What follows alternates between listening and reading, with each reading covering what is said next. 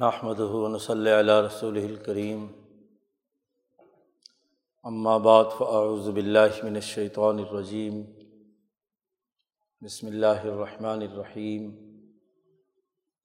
قال اللہ تبارک و تعالی انا ارسلنا کا شاہدم و مبشرم و نذیرہ و داعین اللہ بزن ہی و سراجم منیرہ وقال النبی صلی اللہ علیہ وسلم، کانت بنو اسرائیل تسوسحم الانبیاء، کلما حلق نبی خلف نبی آخر۔ اللہ نبی آبادی سیقون خلفاء فیکسرون۔ وقال النبی صلی اللہ علیہ وسلم لا تزال طائفة من امتی قائمین علی الحق، لا يضرهم من خالفهم. صدق اللہ مولانا العظیم و صدق رسول النبی الکریم معزز دوستو، دین اسلام کی سب سے بڑی جامعت یہ ہے کہ حضور اقدس صلی اللہ علیہ وسلم اس کامل اور مکمل پروگرام کو انسانیت پر حجت تمام کرنے کے لیے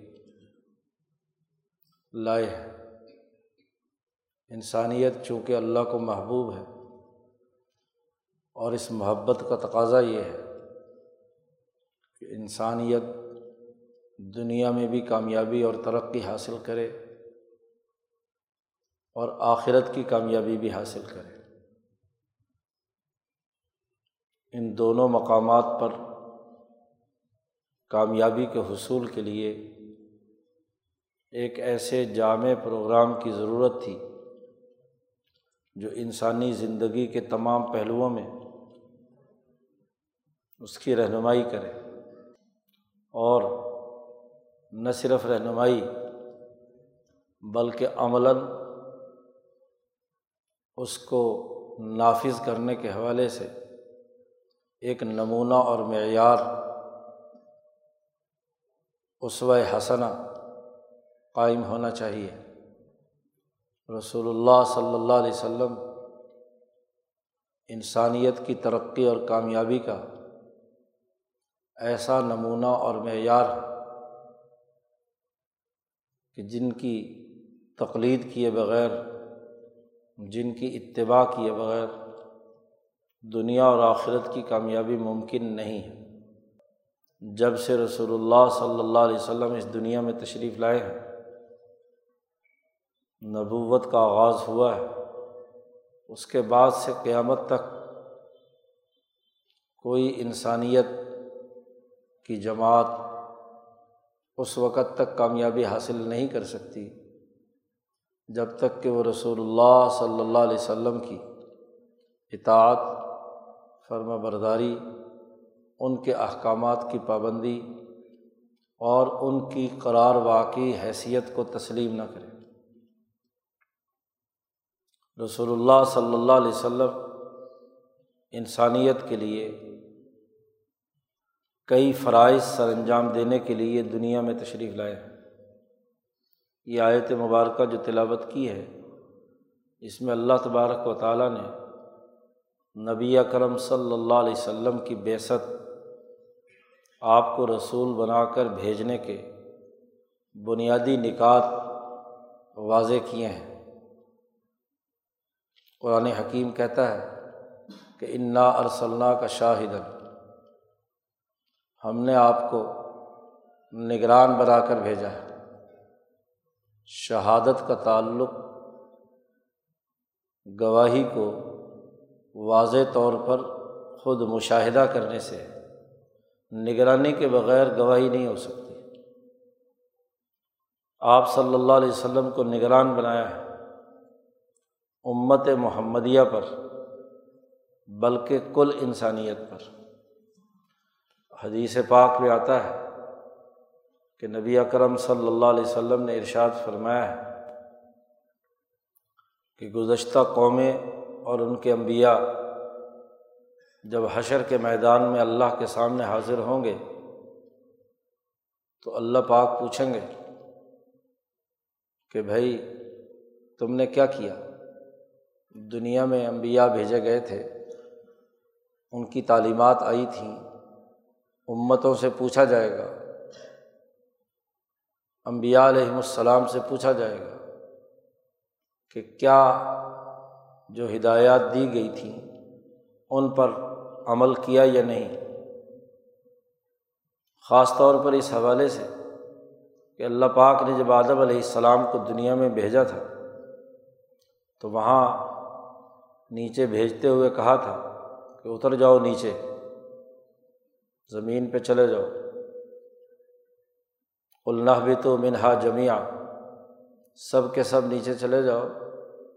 اور فعمہ یا عطینک منی ہدن جب میری طرف سے ہدایت تمہارے پاس آئے، تو فمن تباہ ہدایا جس نے میری ہدایت کی اتباع کی، تو اس کے لیے کوئی خوف نہیں ہے، کوئی غم نہیں ہے۔ تو اس وقت واضح طور پر اللہ پاک نے انسانیت سے یہ بات آدم علیہ السلام کے ذریعے سے کہہ دی تھی کہ جو جو امبیا علیہ السلام کی اطاعت اور اتباع کرے گا، کامیابی صرف اسی کے لیے ہوگی۔ تو اب حشر کے میدان میں جب حساب کتاب ہونا ہے، تو وہاں پوچھا جائے گا کہ بھائی تمہارے اعمال کیا ہیں؟ کیا کیا تم نے؟ اللہ پاک اس پر ان سے کہیں گے کہ کوئی گواہ ہے تمہارے پاس، گواہی پیش کرو، کیونکہ کسی بھی مقدمے کی سماعت میں جو آدمی بھی کوئی دعویٰ کرے تو اس دعوے کی دلیل چاہیے اور دلیل گواہی کی اور کچھ نہیں ہو سکتی۔ شہادت تو امت محمدیہ سے پوچھا جائے گا کہ تم گواہی دو۔ بتلاؤ کہ انہوں نے اپنی اپنی کس کس آدمی نے اپنے اپنے امبیا علیہم السلام کی اطاعت کی تھی۔ قرآن حکیم نے بھی کہا لتکون و شہدا الناس، کہ تم انسانیت پر گواہی دو۔ انسانیت کے بارے میں واضح کرو کہ ان لوگوں نے امبیا علیہم السلام کی بات مانی تھی یا نہیں۔ امت محمدیہ اور بالخصوص صحابہ کرام رضوان اللہ علیہ مجمعین، جن کو اللہ پاک نے براہ راست مخاطب کیا ہے، وہ گواہی دیں گے کہ انہوں نے عمل کیا ہے یا نہیں۔ جب گواہی ان کے خلاف آئے گی تو کہیں گے کہ بھائی یہ تو آئے تھے ہمارے بعد۔ جی ان کو کیسے پتہ چلا؟ یہ تو آئینی شاہد نہیں ہے۔ جرا کریں گے۔ کہ گواہ ایسا ہے جو ہمارے بہت بعد پیدا ہوا ہے۔ تو اس کی گواہی کا اعتبار کیسے کیا جائے؟ تو اللہ پاک کہیں گے گواہی دینے والوں سے کہ بھائی تمہیں کیسے پتہ چلا؟ وہ کہیں گے کہ ہمیں رسول اللہ صلی اللہ علیہ وسلم نے گواہی دی ہے اور آپ صلی اللہ علیہ وسلم غلط گواہی نہیں دے سکتے۔ سچی گواہی نبی اکرم صلی اللہ علیہ وسلم کی ہے۔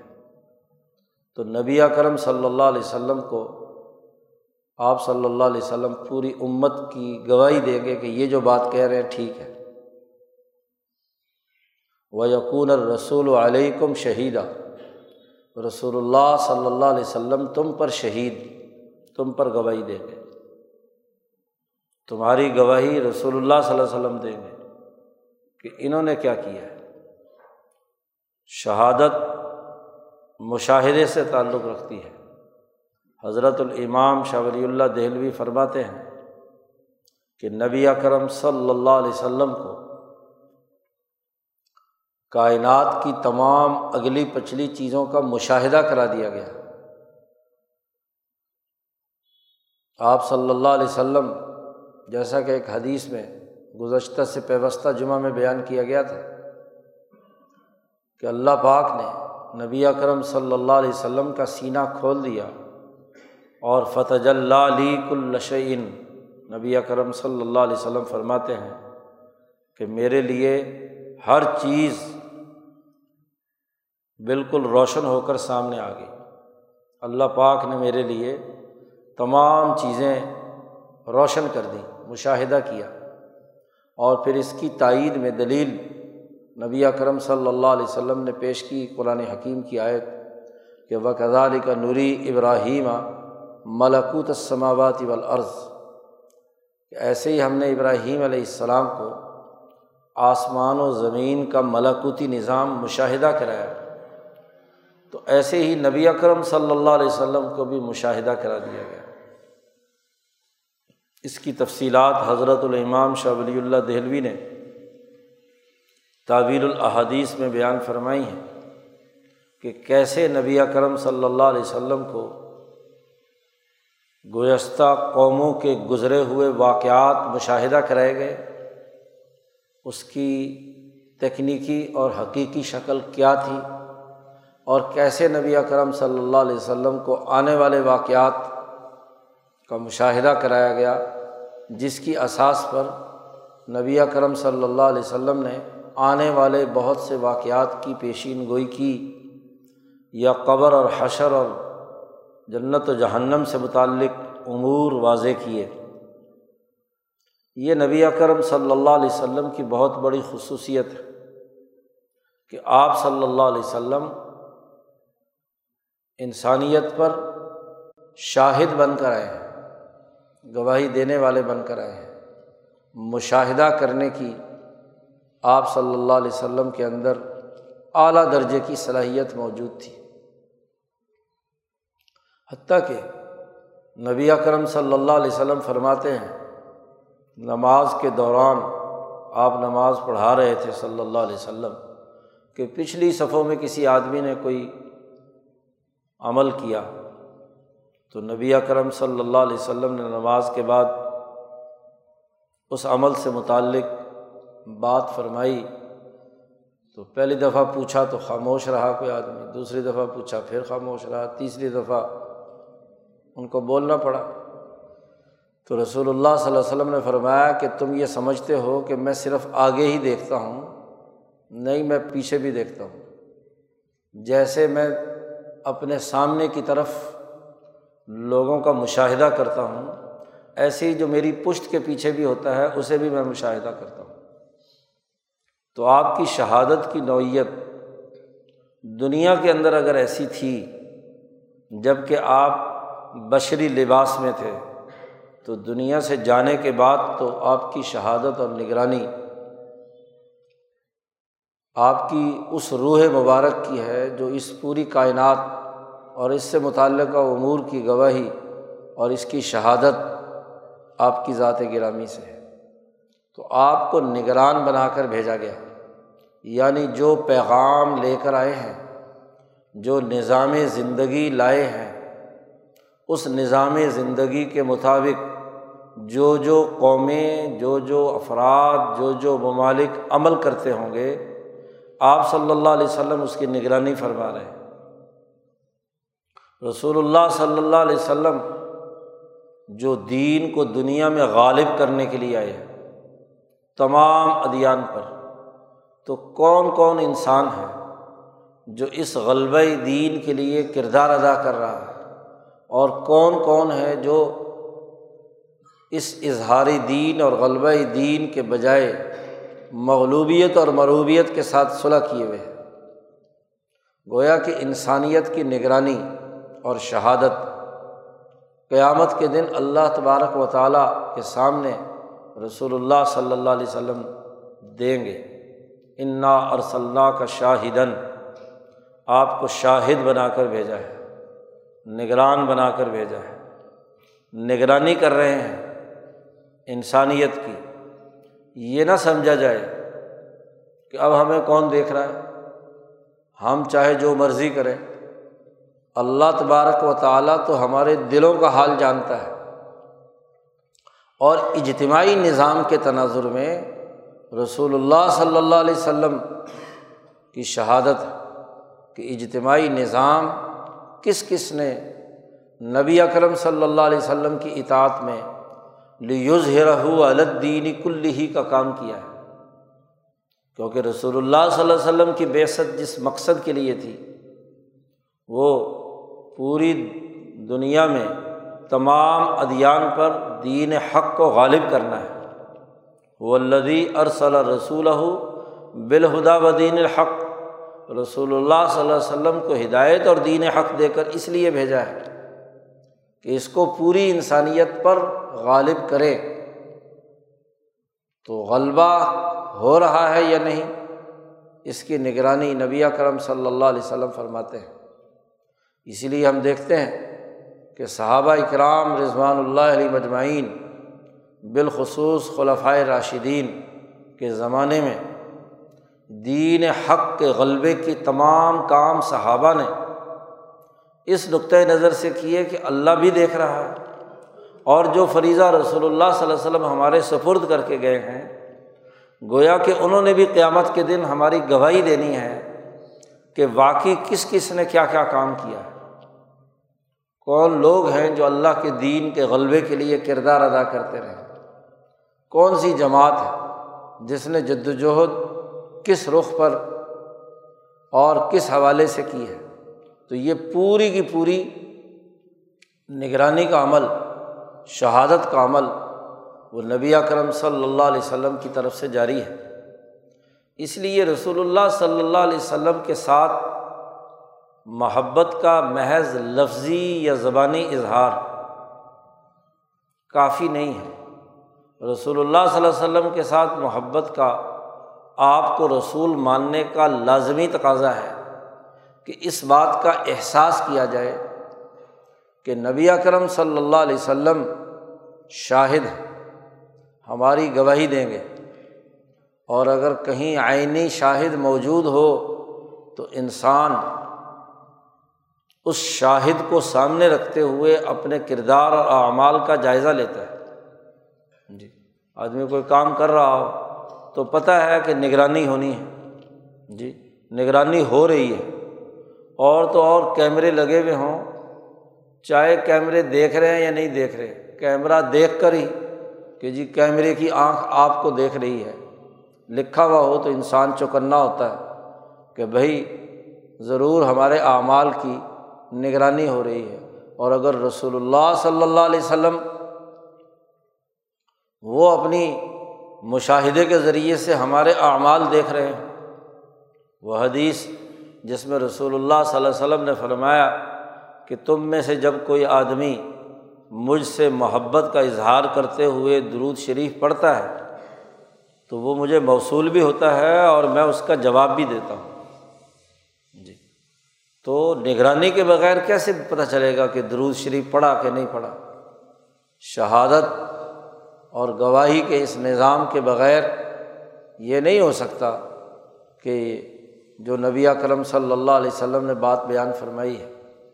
تو اس لیے آپ صلی اللہ علیہ وسلم جو پروگرام لے کر آئے ہیں، غلبہ دین کا اظہار دین کا اور امت کے اسے سپرد کیا ہے کہ وہ غلبہ دین کے لیے جد وجہد اور کوشش کرے۔ غلبہ دین کے اعلان کے ساتھ ساتھ آپ صلی اللہ علیہ وسلم نے یہ بھی فرما دیا، جو یہاں حاضر موجود ہیں، شاہد ہیں، حاضر ہیں، وہ آگے اس پیغام کو منتقل کر دیں۔ جن پر حضور صلی اللہ علیہ وسلم نے اپنی بات منتقل کی، تو اس حدیث کے سننے والے سے کہا ہے، تم اگلی امت کے شاہد ہو۔ اگلی امت کے سامنے تم نے یہ بات پہنچانی ہے۔ پھر پتہ چلے گا کہ تم آگے بات منتقل کر رہے ہو یا نہیں۔ ایسے ہی جب صحابہ نے تعبین کو پیغام دیا، ان کو اعمال دین سکھائے۔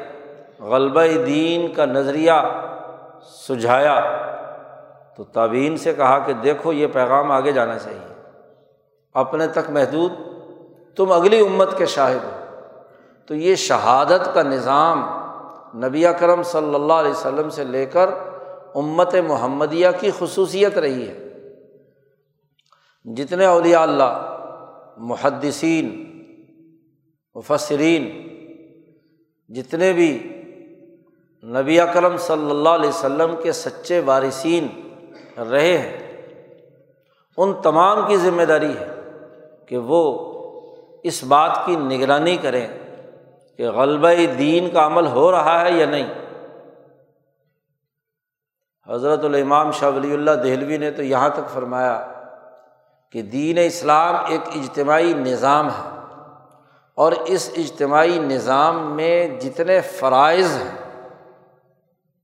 اس کو جماعت کے ساتھ ادا کرنے کا حکم دیا ہے۔ نماز ہے مثلاً، اس کے لیے جماعت ضروری ہے۔ اور رمضان المبارک کا مہینہ ہے تو روزے کا احترام پوری جماعت مسلمان کو ہے۔ حتیٰ کہ کوئی بیمار اور مسافر بھی ہے تو لوگوں کے سامنے کھانا نہیں کھائے گا۔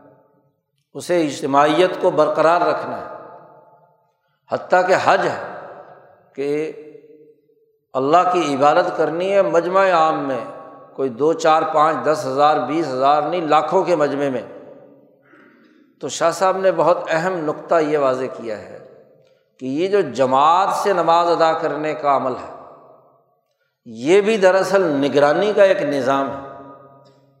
اگر باقی مذاہب کی طرح اپنے اپنے گھر میں لوگ عبادت کرتے رہتے، انفرادی طور پر کام کرتے رہتے تو غلطی کا پتہ نہیں چلتا۔ ایک آدمی اکیلا اپنے گھر میں کوئی نماز پڑھ رہا ہے، تو کیا پتہ کہ نماز کی ادائیگی میں وہ درست عمل کر رہا ہے جو نبی اکرم صلی اللہ علیہ وسلم نے بیان فرمایا ہے، یا کہیں اس نے اپنی طرف سے کوئی خواہشات کے مطابق کوئی چیز داخل کر لی، یا چلو کسی عذر کی وجہ سے ہی اس نے کوئی اس میں تغیر و تبدل کر لیا اور پھر ہمیشہ وہی کرتا رہا۔ شاہ صاحب فرماتے ہیں کہ جب محلے کے ہر آدمی کو جماعت کے ساتھ نماز پڑھنے کے لیے مسجد میں آنا ہے، تو اس آنے کا فائدہ یہ ہے کہ بالفرض کسی فرد سے کسی رکن کی ادائیگی میں کوئی کوتاہی ہو رہی ہے۔ تو مجمع عام دیکھے گا۔ اور وہ طریقۂ نماز جو نبی اکرم صلی اللہ علیہ وسلم سے امت کو منتقل ہوا ہے اس پر ساری جماعت گمراہ نہیں ہو سکتی۔ تو جو اہل علم ہیں یا جو نماز کا صحیح طریقہ رسول اللہ صلی اللہ علیہ وسلم سے سیکھ چکے ہیں، وہ نگرانی کریں گے۔ اس لیے نگرانی کا حکم دیا گیا کہ دوسرے کی نماز کا بھی جائزہ لو کہ کہیں وہ حصول اللہ صلی اللہ علیہ وسلم کی سنت سے ہٹ کر کچھ اور تو نہیں پڑھ رہا، کوئی اور تو نہیں طریقہ۔ تو تحریف دین سے بچاؤ کا یہ راستہ ہے دین میں تحریف نہیں ہوگی۔ شاہ صاحب فرماتے ہیں کہ گزشتہ امتوں میں دین میں تحریف تبھی ہوئی کہ ان کے یہاں اجتماعیت کا کوئی معاملہ ہی نہیں تھا۔ ہر آدمی اپنے نبی کی تعلیم کو اپنے اپنے انداز میں ادا کر رہا ہے۔ جی خود حضرت عیسیٰ علیہ السلام کے چار ہواریوں کی چار انجیلیں ہیں۔ ہر انجیل اپنے انداز کے مطابق عیسیٰ علیہ السلام کی بات بیان کر رہی ہے۔ موسا علیہ السلام کی طرف سے جو تورات آج اس وقت محفوظ ہے، تو موسا علیہ السلام کے چار پانچ بڑے حواریین یا حواریین کے حواریین نے ان کتابوں کو جمع کیا ہے، چار پانچ۔ اور پھر یہی نہیں، بلکہ ان کے بعد جتنے بھی بعد میں امبیا یا بنی اسرائیل کے جو رہنما آئے، تو ہر ایک کی الگ سے ایک کتاب ہے۔ جی تو رات اٹھا کر دیکھیں تو اس میں کتاب پیدائش سے لے کر حضرت عیسیٰ علیہ السلام تک انجیل اور تورات دونوں میں عہد قدیم اور عہد جدید میں ہر نبی کی ایک کتاب موجود ہے، ہر رہنما کی ایک کتاب موجود ہے۔ تو کوئی اجتماعی نظام نہ ہونے کی وجہ سے تحریف پیدا ہو گئی۔ ہر آدمی نے اپنے اپنے انداز میں عبادت کی کہ نگرانی کا کوئی نظام ہی موجود نہیں تھا۔ رسول اللہ صلی اللہ علیہ وسلم کی سب سے بڑی خصوصیت یہ ہے کہ آپ نے نگرانی کا ایک اجتماعی نظام بھی بنا دیا۔ آپ کے شاہد ہونے کی ایک خصوصیت یہ ہے کہ ظاہری طور پر بھی ایسا نگرانی کا نظام کہ جس میں تمام مسلمان جو ایک محلے میں یا ایک شہر میں رہتے ہیں، جامع مسجد میں جمعہ میں آئیں محلے والے ہیں تو محلے کی مسجد میں جمع ہوں اور وہ شہادت کا، نگرانی کا نظام جو ہے وہ اپنا سامنے رکھیں۔ امام الحی کی ذمہ داری ہے محلے کا امام۔ فقہا کی اصطلاح میں امام الحی، حی محلے کو کہتے ہیں تو محلے کا امام۔ اس کی ذمہ داری بھی ہے کہ وہ لوگوں کی کیا ہے؟ نگرانی کرے۔ وہ نماز اگر کوئی غلط پڑھ رہا ہے تو اس کی نشاندہی کرے، کوئی اور اعمال اور رویے اس کے جی ان میں کمی اور کوتاہی ہے، تو اس پر بھی متنوع کرے۔ اور پھر اس اجتماعیت میں بیمار پرسی ہو گئی، اس سے عیالت کا معاملہ ہوا، کوئی اور کسی کو تکلیف یا کوئی حاجت پیش آئی، اس کی اجتماعیت کا نظام بھی۔ کون محلے میں غریب ہے، کمزور ہے، مزدور ہے، اس کے حقوق ادا کرنے کے لیے محلے والے مل کر اپنے پڑوسی کے حقوق کیسے ادا کریں؟ تو نہ صرف نماز کی نگرانی بلکہ اسی کے ساتھ ساتھ اس محلے کی پوری اجتماعیت کی نگرانی کا نظام بنا دیا۔ مسجد جیسے نماز روزہ اور عبادات کے لیے بنائی گئی ہے، ایسے ہی مستضفین اور کمزور لوگوں کی حاجت روائی کا بھی مرکز بنایا گیا۔ تو غلبہ دین میں ارتفاقات بھی ہیں اور اقترابات بھی ہیں۔ دونوں کی نگرانی کا پورا نظام رسول اللہ صلی اللہ علیہ وسلم کی زیر نگرانی پوری دنیا میں ہے۔ اسی لیے ہر مسجد کو حکم دیا گیا ہے کہ وہ اس مسجد کا رخ خانہ کعبہ کی طرف ہو، بیت اللہ الحرام کی طرف ہو۔ اللہ تبارک و تعالیٰ کی طرف متوجہ ہو کر وہ عبادت کرے تاکہ اس مرکزی نگرانی کے نظام کے ساتھ وہ وابستہ ہو۔ پھر یہی نہیں، اسی نیابت میں ہر مسلمان کے کندھے پر دو منکر نکیر بٹھا دیے، شاہد اور مشہود۔ ہاں جی وہ انسان کی نگرانی کرتے ہیں۔ قرآن پاک لوگ پڑھتے ہیں تو اس وقت بھی مشہود نگرانی ہوتی ہے۔ ان قرآن الفجری کانا مشہودہ فجر کی نماز میں قرآن پاک پڑھنا تو اس میں فرشتے حاضر ہوتے ہیں ملائکت اللیل و ملائکت النہار۔ نبی اکرم صلی اللہ علیہ وسلم نے فرمایا کہ رات کے فرشتے بھی اور دن کے فرشتے بھی دونوں کا اجتماع فجر کی نماز میں ہوتا ہے۔ رات والے اپنا کام مکمل کر کے اپنا دفتر سمیٹ رہے ہوتے ہیں اور دن والے اپنا دفتر سیدھا کر رہے ہوتے ہیں۔ دونوں کہتے ہیں کہ فجر کی نماز ہو رہی ہے، قرآن پاک کے وقت حاضر ہوں یہاں تو مشہود تو دونوں نگرانی کرنے والے ہیں۔ تو شاہد و مشہود یہ ایک مربوط نظام ہے۔ اس مربوط نظام کی اتھارٹی دنیا میں انسانوں پر، وہ حضرت محمد مصطفیٰ صلی اللہ علیہ وسلم پر۔ یہ مطلب ہے انار صلی اللہ کا شاہدن ہم نے آپ کو شاہد بنا کر بھیجا۔ اگلی دو خصوصیات بیان فرمائی کہ جب نگرانی کا یہ نظام ہے، شہادت کا یہ نظام ہے، تو مبشرم و نذیرہ جو تو اس پورے غلبہ دین کے نظام کے لیے کردار ادا کرتے ہیں، انہوں نے اپنی سوسائٹی میں عدل امن، معاشی، خوشحالی، ارتفاقات کا بہتر نظام، اقترابات کا صحیح اور جامع نظام قائم کر لیا۔ تو رسول اللہ صلی اللہ علیہ وسلم اس لیے بھی آئے ہیں کہ وہ خوشخبری سنائیں مبشرن ان کو خوشخبری سنائیں کہ دنیا بھی امن کا گہوارہ بن گئی۔ دنیا میں بھی ان کے لیے فائدہ ہے اور آخرت بھی ان کے لیے فائدے کی ہے۔ بشیر کا بنیادی کام بشارت دینا ہے، خوشخبری سنانا ہے۔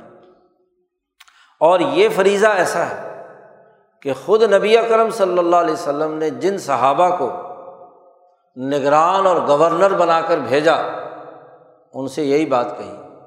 حضرت معاذ ابن جبل اور حضرت ابو موسا اشعری رضی اللہ تعالیٰ عنہ کو یمن شمالی اور جنوبی یمن، دو یمن تھے تو دونوں یمنوں کا دو گورنر بنا کر بھیجے الگ الگ علاقے کے۔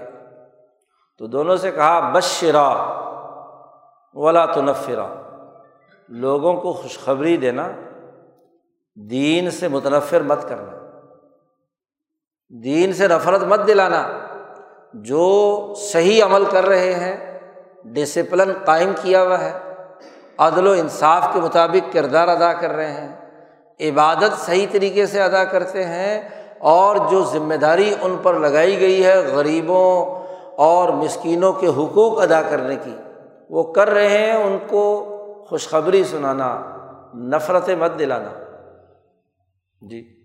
خاص طور پر فرمایا تھا معاذ ابن جبل سے کہ تو خز من اغنیا اہم و ترد الا فقرا اہم کہ تم یمن جا رہے ہو تو یمن کے مالداروں سے مال لینا، زکوٰۃ وغیرہ کی صورت میں، اور وہ ترد الا فقرا اہم یمن کے جو غریب اور کمزور اور پسماندہ لوگ ہیں، ان پر لوٹا دینا، ان پر خرچ کر دینا، ان کی ضروریات کو پورا کرنا۔ تو گویا کہ جو ہدایات دی ان ہدایات کے مطابق عمل کرنا نواز بن جبل سے پوچھا کہ تم گورنر بن کر جا رہے ہو، کیسے تم وہاں حکومت چلاؤ گے؟ کیا طریقۂ کار ہوگا؟ تو معاذ بن جبل رضی اللہ تعالیٰ عنہ نے بتلایا کہ اگر کوئی مسئلہ میری عدالت میں پیش ہوگا، کوئی مسئلہ، کوئی کام، نظم و نسق سے متعلق، اگر تو کتاب اللہ میں ہوا۔ تو میں کتاب اللہ کے مطابق فیصلہ کروں گا، اللہ کی کتاب۔ اور اگر کتاب اللہ میں مجھے نہ ملا تو میں آپ صلی اللہ علیہ وسلم کی سنت اور آپ کے طریقۂ کار کو سامنے رکھوں گا۔ آپ کی کوئی نظیر ہوگی کہ دنیا میں آپ نے یہاں مدینہ میں فیصلہ کرتے ہوئے کوئی بات ہدایت جاری فرمائی ہے، تو اس کے مطابق فیصلہ کروں گا۔ اور اگر کوئی ایسا مسئلہ درپیش ہو گیا ظاہر ہے کہ وہ اللہ ماشاء اللہ ہی ہوگا۔ کوئی مسئلہ درپیش ہو گیا یمن کی، وہاں کی صورت حال کے مطابق، تو پھر میں قرآن اور آپ کی حدیث کو سامنے رکھتے ہوئے اپنی رائے سے اجتہاد کروں گا۔ پوری جد وجہد اور کوشش کروں گا کہ مزاج نبوت کے مطابق عدل و انصاف کا صحیح فیصلہ ہو۔ کسی پر ظلم اور زیادتی نہ ہو۔ تو نبی اکرم صلی اللہ علیہ وسلم نے فرمایا الحمد للہ اللہ کا شکر ہے۔ تو انہوں نے بڑی صحیح اور درست بات فرمائی، کہا، اسی کے مطابق تم نظام بنانا۔ تو انہیں بھی بشیر بنا کر بھیجا ہے۔ ہاں جی۔ اسی طرح ایک اور معاملے میں نبی اکرم صلی اللہ علیہ وسلم نے تمام صحابہ کو کہا، بشرو ولا تنفرو۔ لوگوں کو خوشخبریاں سنایا کرو، نفرتیں نہ دلاؤ۔ جی دین سے دور نہ بھاگیں۔ خود انہیں معاذم جبل کا معاملہ بھی ہے کہ یہ مدینہ کا ایک محلہ تھا باہر کا، وہاں جا کر کیا ہے، نماز پڑھایا کرتے تھے عشا کی۔ حضور صلی اللہ علیہ وسلم کے ساتھ نفل پڑھ لیے اور وہاں جا کر نماز پڑھاتے تھے۔ وہ محلہ کمزور لوگوں کا تھا، مزدور جو کام کاج کرتے ہیں، سارے لوگ ہی تقریباً وہاں اپنا کام خود کرنے والے تھے، بڑے بڑے صحابہ بھی اپنا کام خود کرتے تھے۔ تو عشا کی نماز میں ان کو شوق ہوا قرآن پاک لمبا پڑھنے کا۔ تو عشا کی نماز کی نیت باندھتے اور ایک رکعت میں پوری صورت بقرہ پڑھتے۔ دوسری رکعت میں صورت عال عمران۔ چار پانچ پارے ہاں جی عشا کی نماز میں پڑھتے۔ اب لوگ بیچارے کام کاج کر کے جی محنت مزدوری کر کے دن میں آئے ہوئے تھکے ہارے۔ اب عشا کے بعد سونے کا تقاضا ہے، تو وہ نماز ماشاء اللہ ہاں جی پوری پوری لمبی لمبی صورتیں پڑھنے کا ذوق ان کا حضرت معاذ کا تھا۔ تو حضور اقدس صلی اللہ علیہ وسلم کو اس کی اطلاع ملی۔ ہاں وہ جو ایک نمازی تھے، وہ تھکے ہارے تھے، نیند کا غلبہ تھا، انہوں نے نماز توڑی امام کے پیچھے سے، اپنی نماز چار رکعت جلدی جلدی پڑھی اور جا کے سو گئے۔ بعد میں لوگوں نے حضرت معاذ کو بتایا تو وہ ناراض ہوئے۔ خیر، صبح کو حضور صلی اللہ علیہ وسلم نے اس آدمی کو بلا لیا۔ کہ بھائی کیوں تم نماز توڑ کر جماعت کی نماز چھوڑ کر تم نے اکیلے نماز پڑھی سو گئے جا کر؟ کہتا ہے، یا رسول اللہ، سارا دن تھکے ہارے ہوتے ہیں۔ اب سونا ہوتا ہے عشا کے بعد، یہ معاذ نے جبل نماز پڑھانے آتے ہیں۔ تو یہ تو بڑی لمبی لمبی صورتیں پڑھتے ہیں۔ تو ہم سے یہ برداشت نہیں ہوتا۔ ہم نے صبح پھر کام پہ جانا ہے۔ تو رات کو کیا ہے؟ ہم میں یہ طاقت نہیں، اس لیے میں نے نماز توڑی، نماز تو حضور اقدس صلی اللہ علیہ وسلم کو بڑا شدید غصہ آیا۔ چہرہ انور سرخ ہو گیا اور معاذ ابن جبل کو بلا کر کہا کہ بھائی، یہ کیا معاملہ ہے؟ بشرو ولا تو نفر خوشخبریاں سناؤ، دین سے نفرت مت دلاؤ کہ تھکے ہاروں کو لمبی لمبی نمازیں پڑھاؤ گھنٹے گھنٹے کی۔ تو یہ تو کوئی بات نہیں ہے۔ اور پھر واضح طور پر ہدایت دی۔ کہ کوئی امام جب جماعت کی نماز پڑھائے تو وہ ہلکی نماز پڑھائے، خفیف نماز پڑھائے۔ کیوں؟ حضور صلی اللہ علیہ وسلم نے فرمایا کہ اس جماعت میں ضعیف بھی ہوتے ہیں، بیمار بھی ہوتے ہیں، کمزور بھی ہوتے ہیں، مسافر بھی ہوتے ہیں، کسی نے جانا ہے، اب امام صاحب نیت باندھے جی لمبی قرآد شروع کر دی یا لمبے لمبے رقو لمبے لمبے سجدے شروع کر دیے۔ تو بوڑھے آدمی کے لیے، کمزور آدمی کے لیے، مسافر کے لیے تو مسئلہ ہے۔ ماشاء اللہ آج کے تو جوان ویسے ہی بوڑھے ہیں۔ ان سے بھی نہیں کھڑا ہوا جاتا۔ جی وہ بھی بڑی جلدی تھک جاتے ہیں۔ تو خوشخبری سنانا نبی کرم صلی اللہ علیہ وسلم کی خصوصیت اللہ نے بیان فرمائی کہ انا ارسلنا کا ہم نے آپ کو مبشرن شاہدن کے ساتھ ساتھ نگران اگر سخت ہو اور نفرتوں کا ہاں جی معاملہ ہو، اس سے لوگوں میں نفرت پیدا ہو تو نگران نگران صحیح نہیں ہوتا۔ نگران کو تو نگرانی کرتے وقت اس بات کا لحاظ رکھنا چاہیے کہ جو ڈسپلن کی پاسداری کر رہے ہیں، بنیادی نظم و نسق کا حصہ ہیں۔ ان سے کچھ چھوٹی موٹی غلطیاں، لغزشیں ہو بھی جائیں۔ ہاں جی فرائض ادا کر لیں تو بس کافی ہے۔ ہاں جی ان کے بارے میں مین میخ نکالنا، ذرا ذرا سی بات پر ان سے کوئی نفرت انگیز باتیں کرنا، فتوے لگانا، تو یہ بات درست نہیں ہے۔ وہ نگران جو بہت ہی ہر ذرا ذرا سی بات پر گرفت کرے، تو وہ تو نفرت ہی دلائے گا نا۔ وہ سچا شاہد نہیں ہے۔ شہادت میں مین بنیادی بات وہ بیان کرنی ہے۔ تفصیلات تو بعد کی باتیں ہیں۔ تفصیلات پر کون پورا ہوتا اسی طرح نبی اکرم صلی اللہ علیہ وسلم کی تیسری خصوصیت بیان کی کہ آپ نذیر بنا کر بھیجیں گے جو اس دین حق کے دشمن ہیں، انسانیت کے دشمن ہیں، ظالم ہیں، متکبر ہیں، پوری سوسائٹی اور انسانیت کے لیے نقصان کا باعث ہے آپ ان کو ڈرانے کے لیے آئے ہیں۔ نذیرہ منظر بھی ہیں۔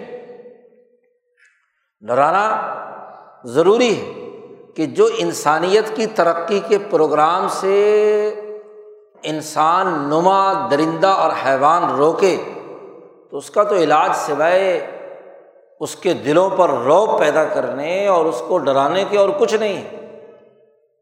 نذیر کہا ہے کہ ایسا ڈرایا جائے کہ وہ خرابیوں کو چھوڑ کر دین کے سچے نظام کی طرف آ جائے۔ نذیر کا بنیادی کام یہ ہے۔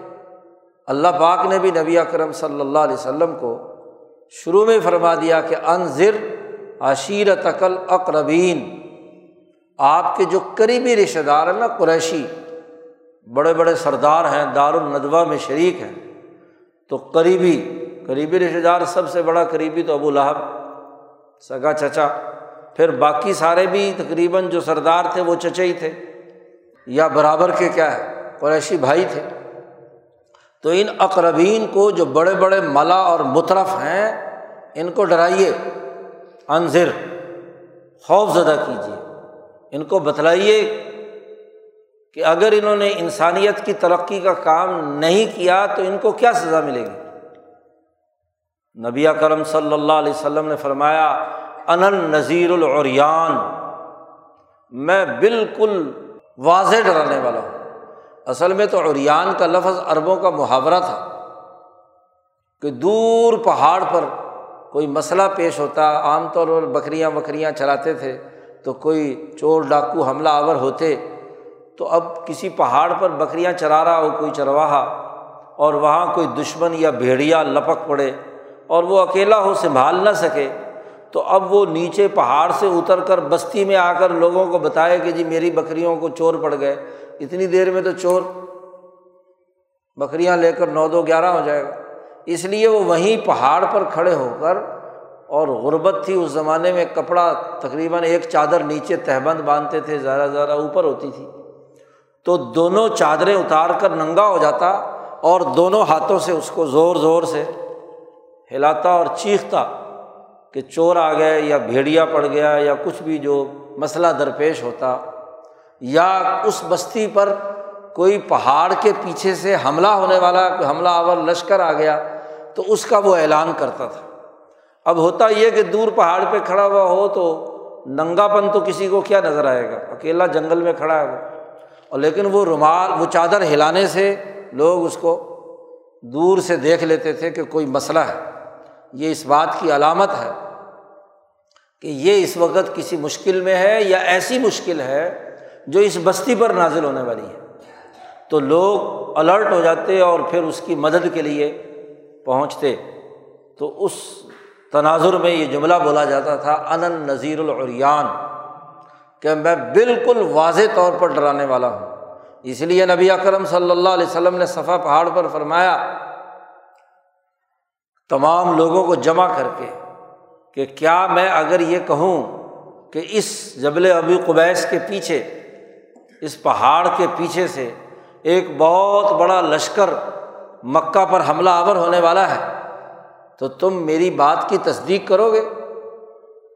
تو انہوں نے کہا کہ ہاں ضرور تصدیق کریں گے، اس لیے کہ آپ کبھی بھی صداقت اور امانت سے ہٹی ہوئی بات نہیں کرتے۔ سچی بات بتا ہیں۔ اگر آپ ایسے لشکر کا اعلان کر رہے ہیں، تو یہ بات سچی ہوگی۔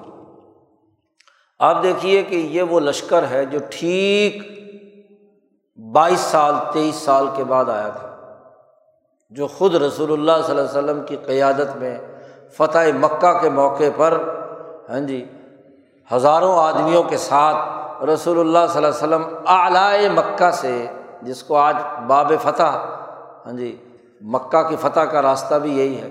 تو اس راستے سے آپ کا لشکر آیا تھا۔ تو آپ کو مشاہدہ کرا دیا گیا جب آپ صفا پہاڑ پر تقریر کر رہے ہیں کہ ٹھیک بائیس تیئیس سال بعد مکہ پر جو لشکر آنا ہے، وہ یہ ہے۔ اب آپ بتاؤ کہ رسول اللہ صلی اللہ علیہ وسلم جب یہ کہہ رہے ہیں کہ اگر میں یہ کہوں تو تم میری تصدیق کرو گے۔ کہ لشکر تو وہاں اس وقت تو موجود نہیں تھا پہاڑ کے پیچھے لشکر۔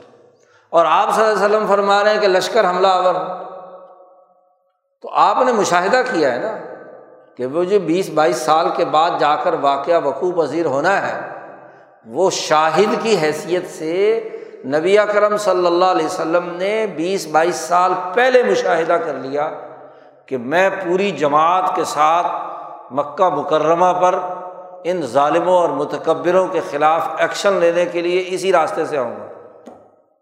آپ نے وہ لشکر دیکھ لیا۔ اسی کی بنیاد پر فرمایا نا کہ میں یہ لشکر دیکھ رہا ہوں، تو دیکھ لو تم میری تصدیق کرو گے۔ انہوں نے کہا کہ ہاں کریں گے۔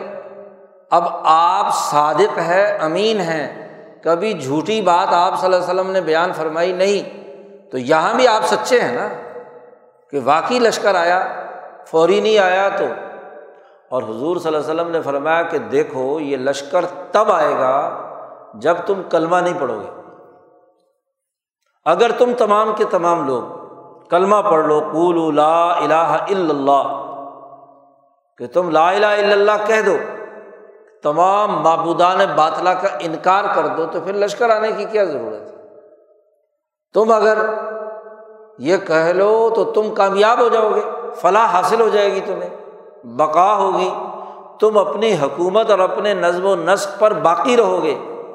فلاح کا معنی ہے البقا تمہاری بقا اسی میں ہے، لشکر سے بچنے کے لیے۔ اب وہی ابو لہب جو کل تک سچائی کی دعوت دے رہا تھا، سچائی کے حوالے سے حضور صلی اللہ علیہ وسلم کی بات کو بہت زور و شور سے کہہ رہا تھا کہ آپ صادق ہے امین ہے اور پھر بڑے فخر سے سب قریشیوں کو بتاتا تھا کہ دیکھو جی میرا بھتیجا جو ہے کتنا سچا ہے، کتنا امانت دار ہے۔ وہی بد وقت وہاں پر کیا کہتا ہے؟ تب بن لکا الحادہ جماعت نا۔ نبی اکرم صلی اللہ علیہ وسلم کو برا بھلا کہتے ہوئے کہتا ہے کہ انوز بلّہ آپ کے ہاتھ ٹوٹ جائیں، آپ نے اس مقصد کے لیے ہمیں جمع کیا تھا۔ جی۔ اللہ پاک نے کہا کہ محمد صلی اللہ علیہ وسلم کے ہاتھ کیوں ٹوٹے؟ تیرے ہاتھ ٹوٹیں گے تبت یدا ابھی لہب۔ تیرا نظام ٹوٹے گا۔ تیرے خلاف انقلاب برپا ہوگا۔ جی۔ تو بات یہ ہے کہ نذیر ہیں رسول اللہ صلی اللہ علیہ وسلم۔ اور جب تک فتح مکہ نہیں ہو گیا، اس وقت تک مکے والوں کے لیے بحیثیت نذیر کام کرتے رہے۔ اور صلاح حدیبیہ کے بعد بین الاقوامی کیسر و کسرا کے لیے نذیر۔ کسرا کو خط لکھا کیسر کو خط لکھا۔ اسلم، تسلم۔ فعین ابئی تھا فعین علیہ کا اسم الریسین اگر تو نے انکار کیا تو کاشتکاروں کے ظلم ان پر جو گناہ تم کرتے ہو اس کی سزا تمہیں ملے گی۔ نذیر بن کر آئے۔ تو جتنے متکبر ان کے خلاف نذیر ہیں، جو نبی اکرم صلی اللہ علیہ وسلم کی نیابت میں شہادت کے ذمہ دار ہیں، خوشخبری سنانے کے ذمہ دار ہیں، ان کی ذمہ داری یہ بھی ہے کہ وہ دشمن کو یرکائیں، خوف زدہ کریں، نذیر بنے جو ظالم، متکبر، انسانیت دشمنی کا کردار ادا کرنے والے ہیں۔ ان کو ڈرائیں اس بات سے کہ غلط کام کیا تو اس کے نتائج دنیا میں بھی اور آخرت میں بھی نقصان کا باعث ہوں گے۔ اور آپ صلی اللہ علیہ وسلم یہ اپنے جی ورثاء کے ذریعے سے بھی جو علماء وراثت الانبیاء ہیں، ان کے ذریعے سے بھی۔ اور آپ صلی اللہ علیہ وسلم ان تمام کی نگرانی فرما رہے ہیں جو رسول اللہ صلی اللہ علیہ وسلم کے ساتھ تعلق نہیں رکھتے۔ جی اس لیے جواب خوشخبری کا انہیں دیں گے جو درود پاک بھیجے گا۔ رسول اللہ صلی اللہ علیہ وسلم کی بات کامل اور مکمل طور پر مانے گا۔ اور جو نہیں بھیجتا، تو حضور نے فرمایا کہ جو مجھ پر درود نہیں بھیجتا، وہ محروم ہو گیا۔ انما وطیرا اہل ہو و مال ہو گویا کہ اس نے اپنے آپ اور اپنے گھر والے اور اپنی مال وغیرہ کو ضائع کر دیا۔ نقصان اٹھایا۔ کیونکہ اس نے گویا کہ نبی کرم صلی اللہ علیہ وسلم کی اس شان رحیمی، شان بشیری، شان نذیری کو قبول نہیں کیا۔ تو آپ صلی اللہ علیہ وسلم کی تیسری خصوصیت اللہ نے بیان فرمائی کہ ہم نے آپ کو شاہد، مبشر اور نذیر بنا کر بھیجا۔ اور یہ تینوں باتیں بیان کرنے کے بعد ایک چوتھا وصف بیان کیا۔ وہ داعین اللہ بھی عزن ہی ہم نے، اللہ پاک کہتے ہیں، ہم نے آپ کو بھیجا اللہ کی طرف دعوت دینا۔ یہ نگرانی بھی کس کے لیے ہے؟ اللہ کے لیے ہے۔ یہ خوشخبری بھی کس تناظر میں ہے کہ اللہ نے حکم دیا ہے؟ یہ جو ڈرانا ہے، یہ بھی اللہ کے لیے ہے۔ رسول اللہ رسول ہیں، خدا نہیں ہے۔ رسول کا کام اللہ سے جوڑنا ہے۔ داعین اللہ بزن ہی اور وہ بھی اللہ کے حکم سے اور اللہ کی اجازت سے۔ وہ دائی ہے۔ انہیں دعوت کا کام کرنا ہے۔ اور یہ دعوت کا کام نبی کرم صلی اللہ علیہ وسلم نے امت محمدیہ کے سفرد کیا کہ وہ بھی دائی بنے۔ وہ علماء جو وراثت الانبیاء ہیں، ان کی ذمہ داری عائد کی کہ وہ انسانیت کو اللہ کی طرف بلانے کے لیے کردار ادا کرے انسانی دلوں کو کھینچ کر اللہ سے جوڑنا، اللہ کے حکم سے۔ جی۔ یہ بنیادی فریضہ نبی اکرم صلی اللہ علیہ وسلم کا اور جو دائی کی دعوت قبول کرتا ہے، منادی کی ندا کو قبول کرتا ہے، تو اسے اس دعوت کو من و ان قبول کرنا ہے۔ دعوت جیسے نواز روزے اور عبادات کی ہے، ایسے ہی دعوت ارتفاقات کی بھی ہے۔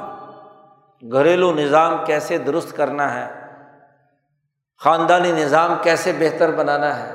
ایک ریاست اور مملکت کا نظم و نسق کیسے چلانا ہے؟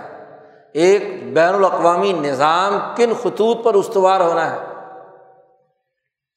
نبی کرم صلی اللہ علیہ وسلم کی بیست دو بنیادی کاموں کے لیے ہوئی، ایک تہذیب نفس اور ایک تشکیل انسانیت، جس سے انتظام المدینہ تنظیم انسانیت، نظم و نسق کا درست ہونا، اجتماعی نظام کا قائم ہونا، دو ہی باتوں کی دعوت ہے۔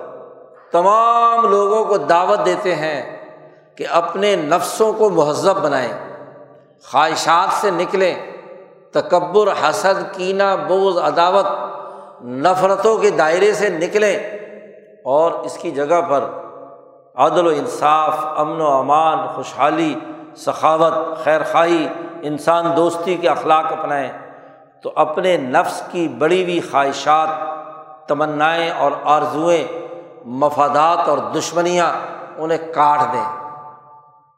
دعوت اس بات کی ہر فرد اپنے ضمیر کو ٹٹولے، اپنے نفس کا مشاہدہ کرے، اپنی بد اخلاقیوں کا جائزہ لے اور پھر ان میں جو خرابیاں ہیں انہیں دور کرے اور جو اچھی اور اعلیٰ چیزیں ہیں انہیں اپنائے۔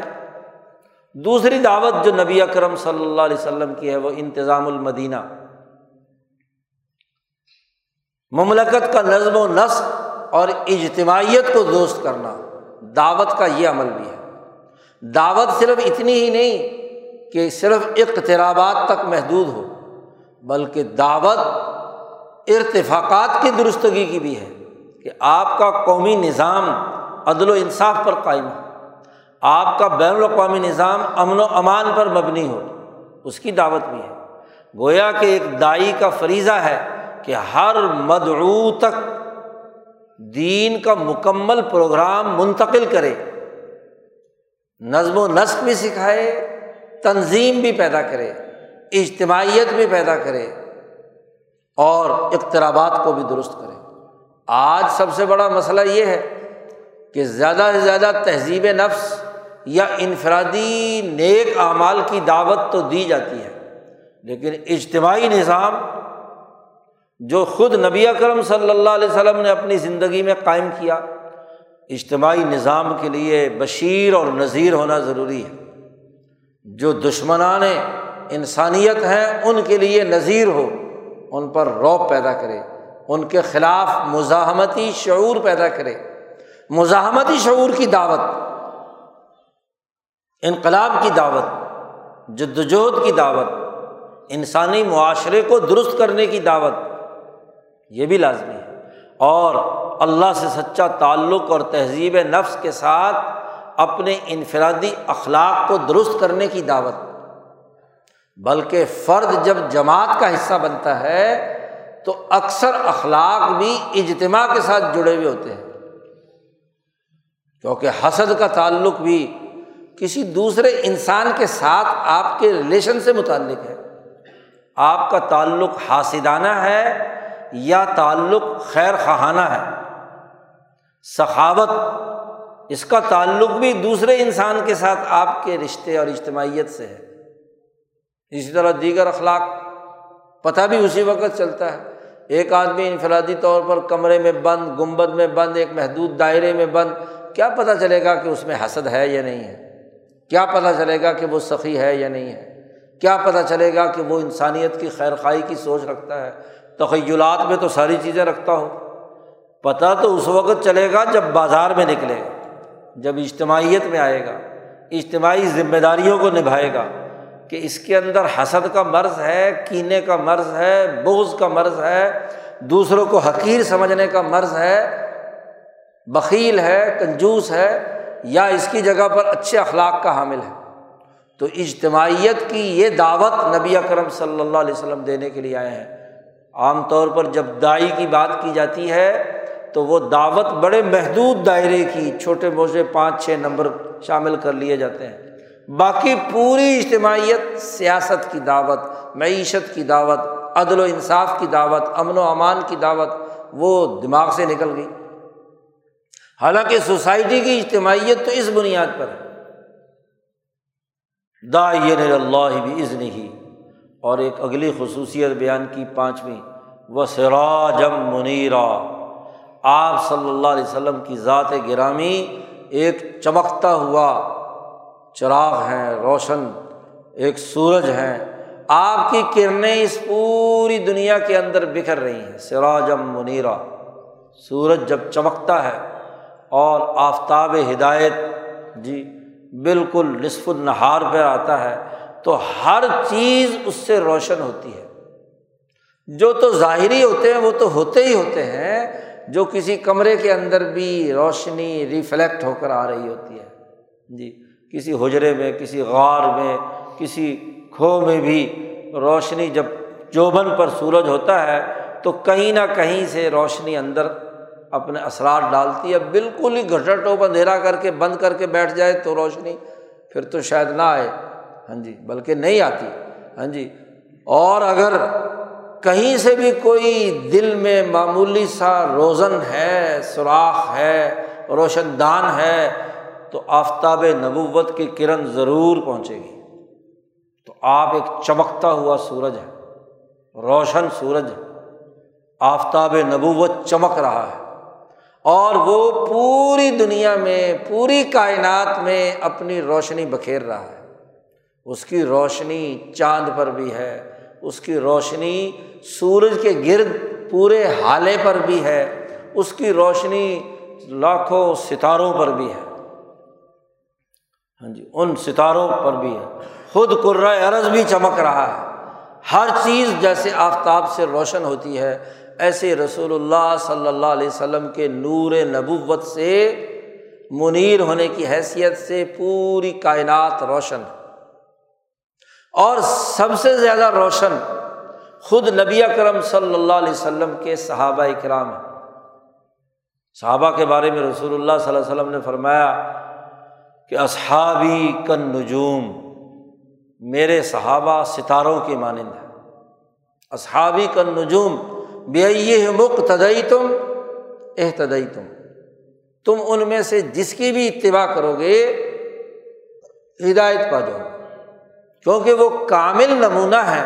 اس آفتاب نبوت اور مشکات نبوت سے نورانی فیض حاصل کر کے اس سے جو روشنی ریفلیکٹ ہو کر عرض پر آ رہی ہے، تو خود وہ ستارہ روشن، اس نے مکمل فیض نبوت حاصل کیا ہے۔ تو جن صحابہ اکرام نے حضور صلی اللہ علیہ وسلم کی صحبت اختیار کی، انہوں نے دراصل آفتاب نبوت سے ہی روشنی لی۔ ہے امام شاہ ولی اللہ دہلوی ایک اور بڑی اہم بات فرماتے ہیں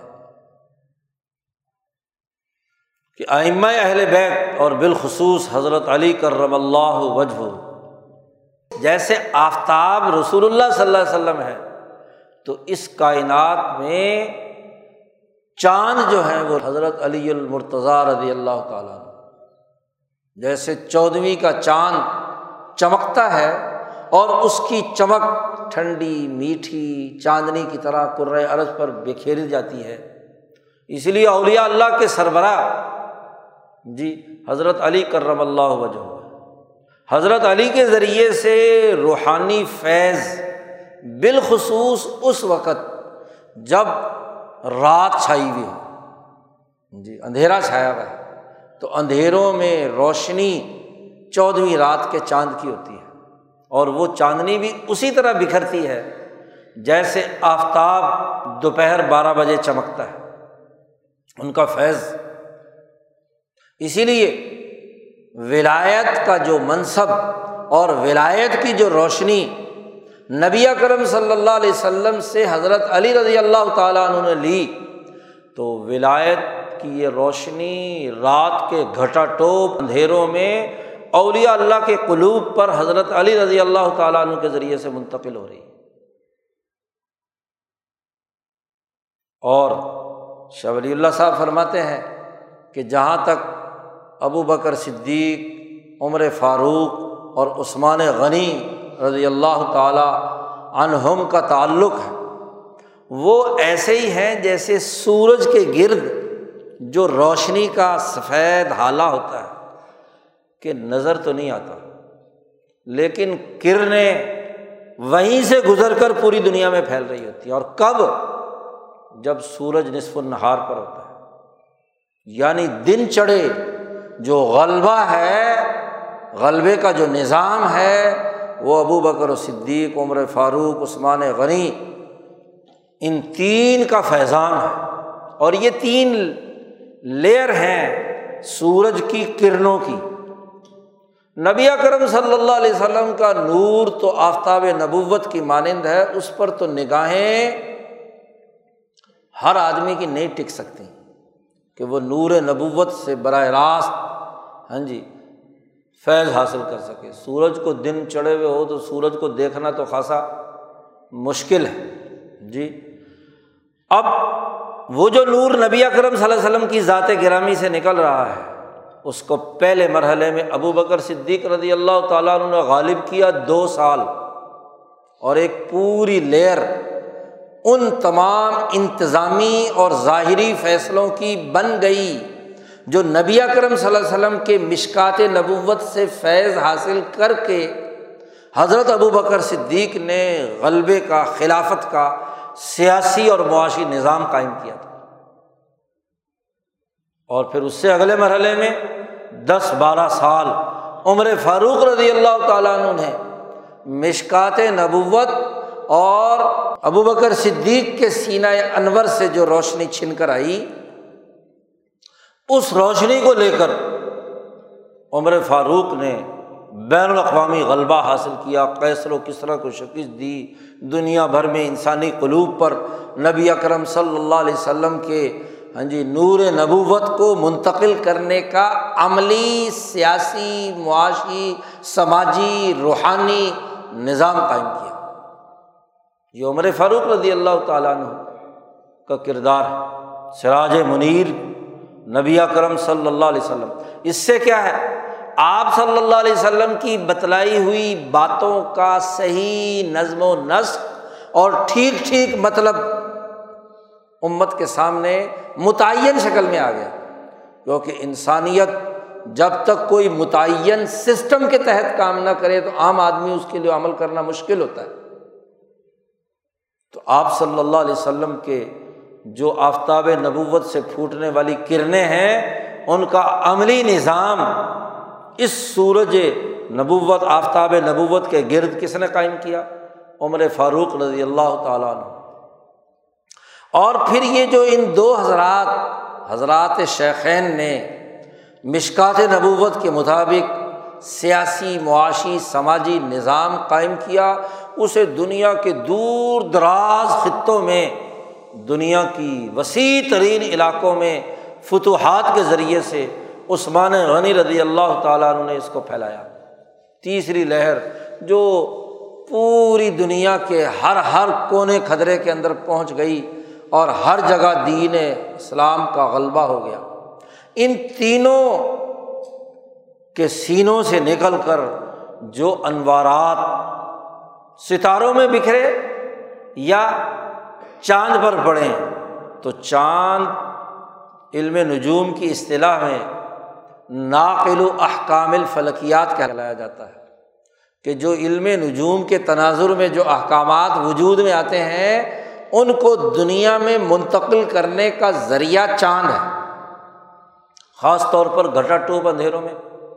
تو دن کی روشنی میں غلبے کا نظام خلفۂ ثلاثہ اور رات کے اندھیرے میں ہاں جی روحانی نظام اور انسانی دلوں کو روشن کرنے کا عمل حضرت علی المرتضیٰ سے ہے۔ دن اور رات میں، کیونکہ چاند کی اپنی روشنی تو نہیں ہوتی، سورج سے ہی روشنی لیتا ہے اور زمین پر بکھیرتا ہے، زمین پر منتقل کرتا ہے۔ تو یہ سراج منیر کی حیثیت ہے نبی اکرم صلی اللہ علیہ وسلم کی چمکتا ہوا سراج، منور، آفتاب۔ تو آفتاب نبوت کا فیضان ہے۔ اور پھر ان چار خلفۂ راشدین کے بعد باقی تمام صحابہ جن کو اللہ پاک نے فرمایا کہ جی اصحابی کن نجوم میرے صحابہ ستاروں کے مانند ہیں، جو ستارہ جہاں پہنچا اس نے وہاں جا کر کردار ادا کیا۔ کتب میں جو ستارہ، قطبی تارہ جو جس نے انسانیت کو روشنی دی اور راستہ دکھایا، امیر معاویہ رضی اللہ تعالیٰ عنہ۔ پھر سریا، جس کے سیاروں کا جھرمٹ خلفۂ بن میہ خلفۂ بن عباس، کتنے ہاں جی دب اکبر دب اصغر، سریا اور مختلف جھرمٹ ہیں ستاروں کے، جنہوں نے آگے ان تمام روشنیوں کو مختلف حوالوں سے انسانیت کے لیے رہنما بنایا۔ یہی وہ قطبی تارہ ہے جو رات کے اندھیرے میں ہاں جی راستہ دکھاتا ہے، خاص طور پر سمندروں میں۔ چاند نہ ہو، جب چاند غائب ہو تو قطبی تارے سے رہنمائی حاصل کی جاتی ہے۔ اس کے علاوہ تو کوئی نہیں ہوتا جو راستہ دکھانے والا ہو۔ راستے پتہ اسی سے چلتے ہیں، یا ستاروں کے مجموعے سے ظاہر ہوتے ہیں کہ وہ کسی بھی خاص شکل میں جب آسمان پر گھٹا ٹوپ اندھیرا ہو، چاند بھی نہ ہو، تو ستارے جب چمکتے ہیں تو ان کے جرمٹ بتلاتے ہیں کہ اس وقت آپ کس راستے پر چل سکتے ہیں۔ یہ جو بات حضور نے فرمائی بھی ائی مقتدئی تم احتدئی تم یعنی اگر چاند بھی غائب ہے اور سورج بھی غائب ہے، تو جو ستارہ گھٹا ٹوپ اندھیرے میں جدھر کا راستہ دکھا رہا ہے، تو اس سے ہدایت حاصل کرو گے تو کامیاب ہو جاؤ گے۔ تو یہ وہ اجتماعیت ہے جو نبی کرم صلی اللہ علیہ وسلم نے قائم کی، اور یہ جو پانچوں اوصاف یہاں بیان کیے گئے ہیں نبی کرم صلی اللہ علیہ وسلم کے مشکات نبوت سے صحابہ میں منتقل ہوئے۔ اب اس جامع نظام فکر و عمل کو سمجھنا یہ سیرت کا تقاضا ہے۔ سیرت پہ بحث لفاظی کر لینا، کچھ وجدانی بات کر لینا، کچھ رسومات ادا کر لینا، یہ سیرت نبویہ کا بہت ناقص اور ادھورا پہلو ہے۔ جامع پہلو یہ ہے جو خود قرآن حکیم تعارف کراتا ہے اور وہ تعارف خود رسول اللہ صلی اللہ علیہ وسلم کی ذات گرامی، آفتاب نبوت اور صحابہ کی اجتماعیت سے مکمل ہوتا ہے۔ آج دنیا اس سے روشن اور منور ہے۔ اس لیے نمونہ اور معیار تمہارے لیے خیر القرون کو رکھ دیا۔ نبی کرم صلی اللہ علیہ وسلم نے فرمایا کہ سب سے بہترین زمانہ میرا خیر القرون کرنی سم الدین یلون ہم سم الدین یلون ہم صحابہ تعبین جو ستاروں کے مانند پوری اس کائنات کو روشنی پہنچا رہے ہیں، اور یہ روشنی اس آفتاب حقیقی سے آ رہی ہے، جس کا تعارف خود اللہ نے کرایا، اللہ نور السماوات والارض۔